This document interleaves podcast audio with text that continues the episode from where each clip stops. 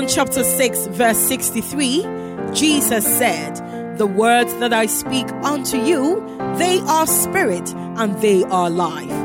A warm welcome to the refreshing word of Calvary Baptist Church. You're in for an uplifting time in God's word. Enjoy the message. I welcome you to this half hour of the Calvary Baptist Church ministry. And let us pray. Gracious God, we thank you, we honor you. You are the great God. You give us your word to encourage us, to guide us, and to lead us. Thank you for this day. May the reading and the preaching of your word encourage us to live for you this and every day. In Jesus' name, Amen. For the past several weeks, we've been studying the book of Second Timothy, looking at what Paul said through the gift of foresight, foretelling the future about the things that will happen at the end times. And I'm sure if you've been following us, you've been amazed at how he described the end times about the lawlessness, the godlessness, the powerlessness of the church, the compromises of the world, the multiplication of evil, and all that you can think about. How could somebody have known this 2,000 years ahead of time? The answer is simple. The God who made the world revealed it to him. That is why we say the world belongs to God. And some have said history is his story, because without him, nothing was made that exists, and everything that exists own their existence to the great God, the great I am. That is why, my brother, my sister, my listening friend, the greatest thing you can do for yourself is to accept Christ as your Lord and Savior and live for Him. Know His will for your life and do it. If you don't know His will for your life, ask Him, Lord, what do you want me to do? But I can tell you one thing He wants you to accept Christ as your Lord and Savior and live your life so that you will be transformed into the image of Christ, according to Romans chapter 8 29. God's will for you and I is that Jesus will become the firstborn of the family when you become part of that family of God. If you have never made that decision to receive Christ as Lord and Savior, I can tell you this God has already prepared a parcel for you, a gift for you, the gift of Jesus Christ. And just like when somebody gives you a gift, all you have to do is to receive it and say thank you and use the gift. That is what it takes to be a Christian.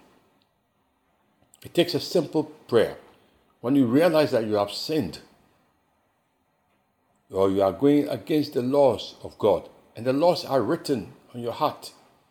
The Lord, I am not what you want me to be, but today I accept Christ as my Lord and Savior.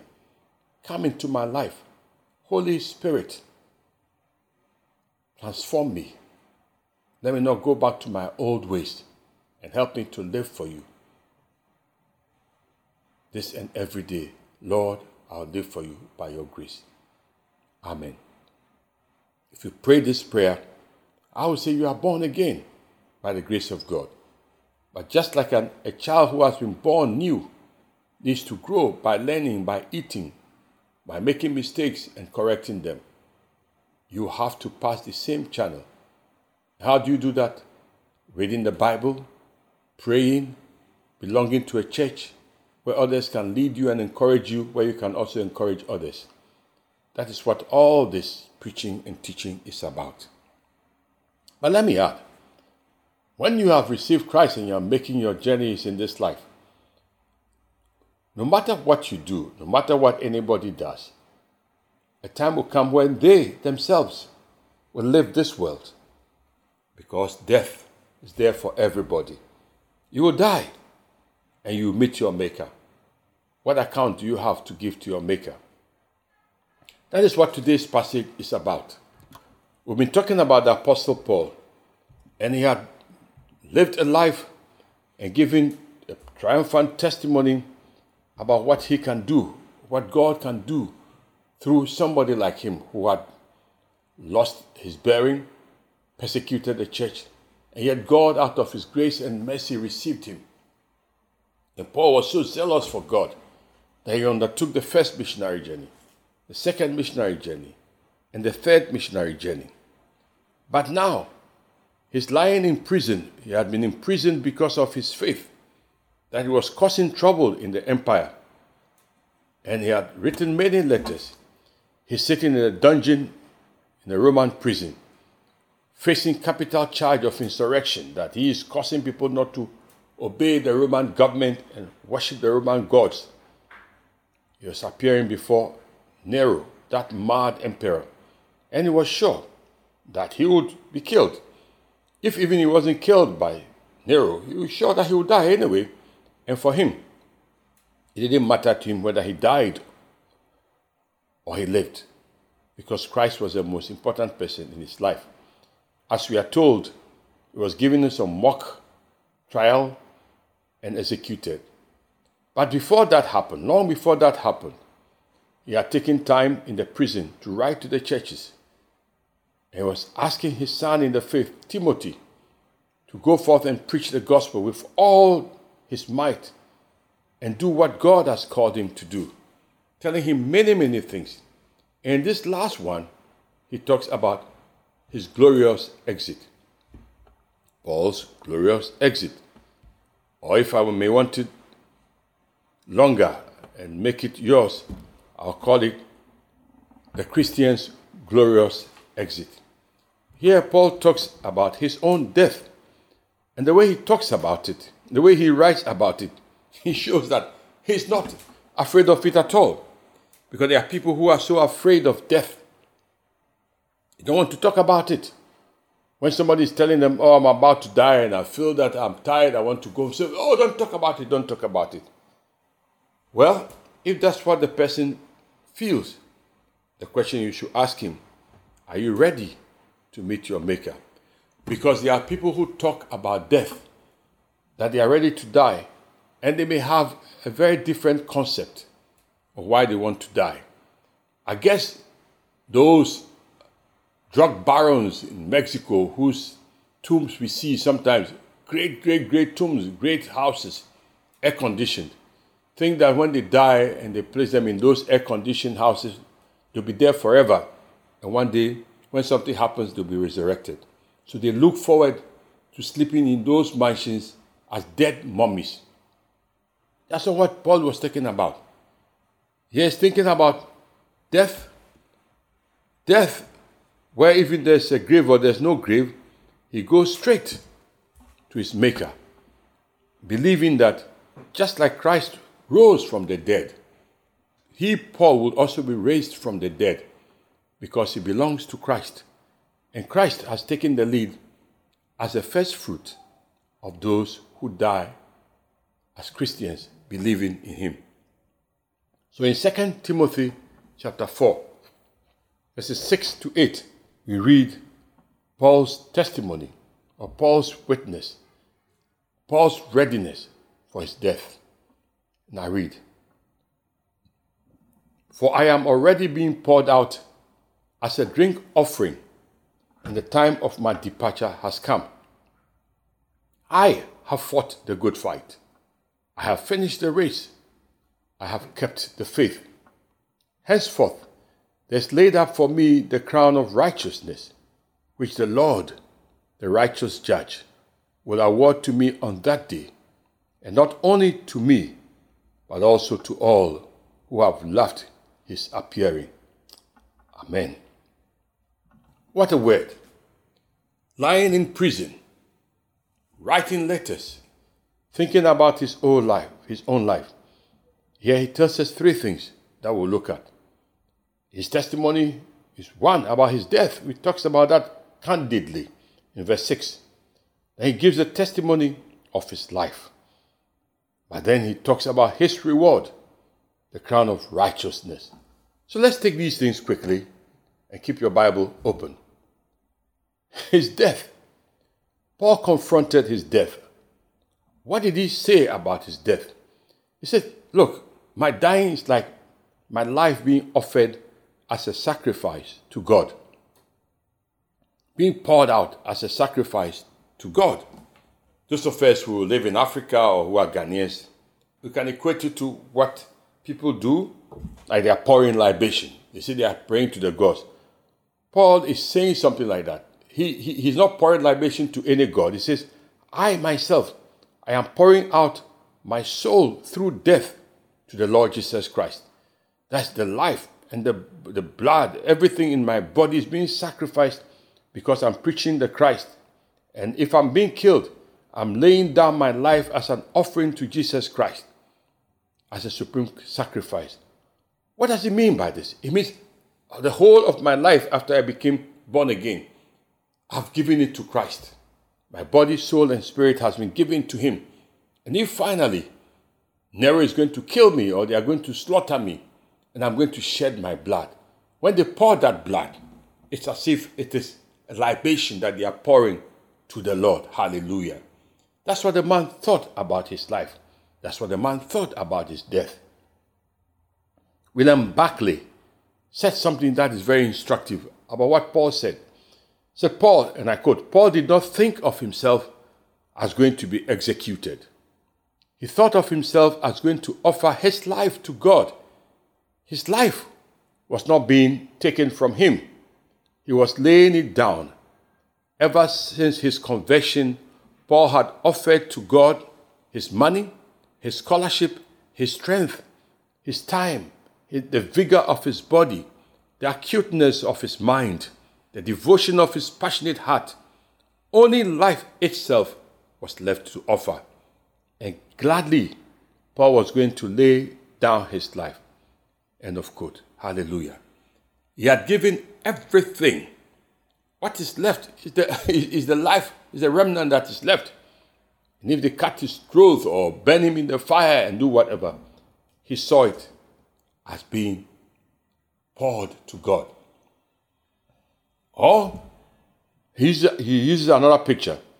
If they choose to kill him, he describes his killing and the leaving of his body, the death, as a departure. What did he mean by a departure? So many pictures come to mind. But the one that I like, because of our part of the world, it's like somebody who has tied an animal, a goat or a sheep, and you are getting ready to slaughter this for a picnic or for something, and all of a sudden that animal breaks loose from the rope. What happens? They run away with joy, never to come near you again, because they could sense that you were about to kill them. You see, the picture he used for his departure, breaking camp, is as if he's been tied in this world. He's been kept here. He's here. The yoke is on him. And finally, he's being released from the yoke and the burden of his labor and toil of his life is over. He's released and he's free to depart to the pastures and wander about and enjoy the world, enjoy heaven, and enjoy the good things of this world. So he's free to go. He's been released and set free to depart to eternity, to the rest that heaven and eternity would give him. Hallelujah. So he says it's a departure. It's like the ship leaving the port to go back into the big sea to his final destination. So for Paul, either it's a libation or departure, it's a glorious one. I am going, I'm going to where my Lord has prepared for me. I am going there, and nothing and nothing will stop me. But then, that's not the only thing, his departure be a glorious one. In verse 7, he goes on to describe his life again and gives three, three very powerful pictures about what his life has been. You see, his life was full of meaning, and he quickly looks back at his life to describe it in three pictures. And I'm asking you, do any of these pictures describe you, my friend? Describe you. You see, Paul is telling us that these things do not apply and should not apply to him only. I've seen this written on graves. I've read it in books. I've preached it in sermons. But this is somebody's testimony. He says, I have fought the good fight. I have finished the race and I have kept the faith. What is he saying here? For the sake of time, he paints three pictures here the picture of a soldier, of an athlete, and thirdly, that of a steward or a manager. Let's take the first one, a soldier. Paul says, I have fought a good fight like a soldier. You see, Christ called him to be in his army, and he continued to be in his army. He separated himself from the world and was with Christ as a soldier of Christ. He suffered through threats, abuses launched by his enemies, and he was there using his mind, his brain, his body, everything to fight. He was just doing what he needed to do for the gospel to go. He had done it, he had stuck to the mission of Christ to the very end. They had persecuted him. One time he was dropped from a basket, they stoned him, they thought he had died, but he kept on and on and on. So for Paul, he could victoriously declare, I have fought a good fight. So when death has come, he was being released from his service as a soldier for the King of Kings and being released to go home, to live in peace, and to stay with his Lord forever. And stop receiving the harassment that this world will give him as a soldier. Are you a soldier of Christ? Are you enduring for him? Can you give that testimony? I fought the good fight. Or do you see what you are going through now as a fight? That I'm enduring the good fight. Or if you are flagging in zeal, say, Lord, give me the grace, Lord, give me the energy. Let me press on, let me fight it. The waters are about to overcome me, but Lord, I'm there with you. The pain is terrible, the temptations are real, but Lord, let me stay on, let me fight, let me fight. So that they come in ways that you cannot expect. Because sometimes it comes as a battle of the mind. Look at what it says in Ephesians 6:12. For we wrestle not against flesh and blood, but against principalities, against powers, against the rulers of the darkness of this world, against spiritual wickedness in high places. They come, they come. But as a soldier, will you fight? Then Paul secondly compares himself to an athlete. This is the way he lived in this present world. So he had run the race and finished the course. Like an athlete, he finished the course. It means he was disciplined. He controlled his body like an athlete who was enrolled to play for his nation or running in uh, for the Olympics. There are diets they have to do, there are training they have to go through, everything they have to go to to be in a certain shape. If you're in a boxer, you have to be in a certain weight. Go through all of this thing. Deny yourself the pleasures of this, of this world. He said, Look, I controlled my appetite. I ate and drank what I did so that my body and mind would be focused. See, I focused on the race of life. I ran it. I did not run the risk of being dist- distracted. And even if things tried to distract me, all I did was let me finish well, let me finish well, so that I will not be disqualified. Because there are some who cheat marathon races. They come towards the end and they think, oh, I've run the race. Friend, he said, I ran like a disciplined athlete. And God Himself can testify that I ran. Oh, my dear friend, are we running a race that will finish and finish well? I hope you are. Are you encouraging somebody to run that race? Is somebody encouraging you to run that race? I know sometimes it's a lonely race. I know sometimes it's a difficult race. I know sometimes the trials of this world are so, so, so strong.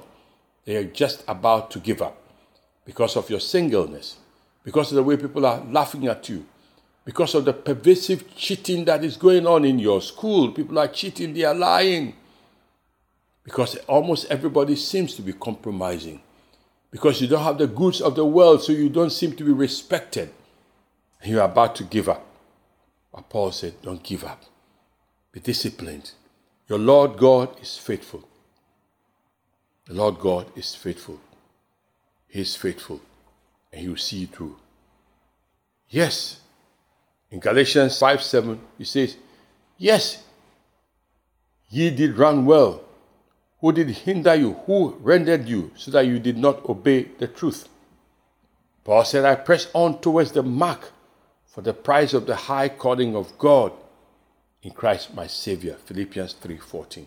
So as an athlete, he ran according to the rules of the game and he trained for it so that he himself will not be cast away. But the third one, so I kept the faith like a good steward, a good caretaker, a good estate manager. See, this world we live in belongs to God, and you and I are only managers and caretakers. There are some people who are good caretakers. You give them something to take care of, they will take care of it well and improve it. And you'll be amazed when you see what you've given them, what they've done with it. But there are some others who are careless. Paul said, I have managed faithfully what the Lord has given to me. You see, I have not denied my Lord. I've taken care of everything. Think for a moment the sufferings he went through, that I kept faith with God. I kept my time, I gave it to God. My money, I gave to him. My talent, I gave to him. And everything, I did it to the glory of God. In 1 Peter chapter 4, verse 10, we read, As every man has received a gift, even so minister the same to one another, as good stewards of the manifold grace of God. So God has given each and every one of us a gift, a spiritual gift. Peter is telling you, if God has given you this gift, use it in ways that God will say, Yes, you use that gift as a good steward. Are you using your gift? Are you using your talent? Are you being faithful? Is your money yours or you give it to God for His work? God has blessed you so you can be a blessing to yourself to provide your needs, but also to promote the work of God, to help others, the poor, the needy, the orphans. Are you doing that? Paul said, I'm faithful. I've been a steward. And there were times Paul denied himself because he wanted the gospel to go. Friends, think about it. Are you being a good steward? Ask God, Am I being a good steward? When you're asking to be rich, Lord, bless me, let me have money, let me have resources. What is it for? There are some who have grown so rich in this world that they can't even sleep because they are afraid of what others will come and do with their riches. But the Bible clearly tells us, as stewards, we are to be found faithful. You see, they don't lay up for yourself treasures on earth only, where thieves and robbers will come and steal, but lay up for yourself treasures in heaven. But last thing that Paul says here, say, I'm waiting for my reward. 2 Timothy chapter 4, verse 8. A very powerful verse. Henceforth, say from now on, there's laid up for me the crown of righteousness, which the Lord, the righteous judge, will award to me on that day. And not only to me, but also to all who have loved his appearing. Hallelujah. Paul is describing an unbelievable reward the crown of righteousness. Just imagine it. There's a crown of righteousness, a crown that a person can receive, a crown that will make him completely acceptable to God. None of us can be acceptable to God on our merit. Why? Because God is perfect, and only the perfect can come to Him. So, what is the crown of righteousness? Who gives it? The crown of righteousness has been given to us because Paul said, Because I am a soldier of Christ and I've fought the warfare and I've won, so it will be given to me. I'm an athlete for Christ. I've fought and I've won, and I know I'll get the cross and I'll get the crown. I am a steward, a manager, and I've done the best to my ability. Think about it. Paul will be given the crown of righteousness that makes a person perfect before God. Why? Because he has been a steward of God. The crown of righteousness will be given by the Lord Himself, the righteous judge, the uncorruptible judge, the one who cannot be bribed by anybody. He is the one who will give him the reward. He's the perfect judge, the only judge who knows the truth about all men and women. And Paul is convinced in his spirit that he's been the best he can be for God. Because where he sinned, he confessed. When he's been a rascal persecuting the church, he talked about it over and over and over again. And when even his energy was fading, he still continued to serve God. When he was even weak, he would say, When I'm weak, then I'm strong. Because his strength is available to me when I'm weak. What a man. The crown of righteousness, look, my listening friend, this is where you and I must aim at that glorious call Live in such a way that nobody should threaten you and cause you to be afraid that you will die. Because look at what Paul says. And he said it to Timothy for you and I to also hear it and to govern our life that we should live courageously in this world, witnessing, praying, fasting, giving, doing and flowing the things of God. So that the crown of righteousness will be given to all who love and look for the Lord's appearing. This is incredible. Who loves the Lord's appearing? That's every person who loves the Lord Himself, who is living this world, who is committed to live like a soldier of Christ, who is on mission. If that is what you want to be, receive power to live for Christ and be on mission for Him. Anybody who is willing to be an athlete for Christ and be disciplined and ask God for grace to be a winning athlete, he said, the righteous judge will give you also the crown of righteousness. Anyone who is willing to be a steward, a good manager for Christ, said, Look, I tell you, that reward will be there for you also. Anybody. So, the lesson is plain. You can determine your crown. You can determine, can look forward to your victory, the day of rejoicing, the merits that you receive because of the way you live. And let me just say, join me as we pray. The Lord, as I go through this life, as it is getting difficult, and as we are looking forward to your coming, help me, O Lord, like Paul, to say, I've fought a good fight. Lord, I've kept the faith. Henceforth, Lord, there's laid out for me a crown of righteousness. Lord, I want that crown, but help me to be a faithful soldier. Lord, help me to be a faithful athlete. Lord, help me to be a good steward. Lord, help me. You are willing to help me, and I can do all things through Christ who strengthens me. Lord, I'm yours. Fill me with your spirit. Help me to live for you. Give me people who accompany me along this journey, but help me also to encourage others so that together we can win. This is our story. This is my prayer. Lord, I commit it into your hands and I dedicate myself to fulfilling this by your grace. Jesus, your name I pray with thanksgiving. Amen.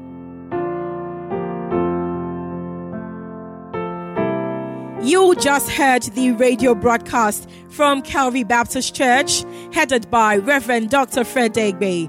We trust you've been blessed. Do join us on Sunny FM every Saturday from 8 to 8:30 p.m. for an awesome time in the Word of God. Locate us right opposite the Mr. Biggs restaurant in Adabraka near the Kwame Nkrumah interchange. As well, we're in Shiashi across the motorway from the Accra Mall. In Oyibi, we're near the Cares Valley Event Center at the GOIL Filling Station. Our Amasaman campus is on the Danbridge Montessori School premises near the Amasaman Government Hospital. Again, we're in Bortianor opposite the Bortianor Polyclinic. Otherwise, follow us on Facebook at Calvary Baptist Church GH and on YouTube at Calvary Baptist Church TV or email us via Calvary Baptist Ghana at yahoo.com. You can also call us on 024 369 0485 or 0302 231 854 or reach us on WhatsApp number 0200 181680. God bless you.